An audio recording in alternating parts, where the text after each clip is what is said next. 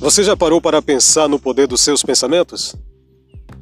Veja bem, pensamentos conduzem a sentimentos, sentimentos conduzem a ações, e ações conduzem a resultados, sejam eles positivos ou negativos.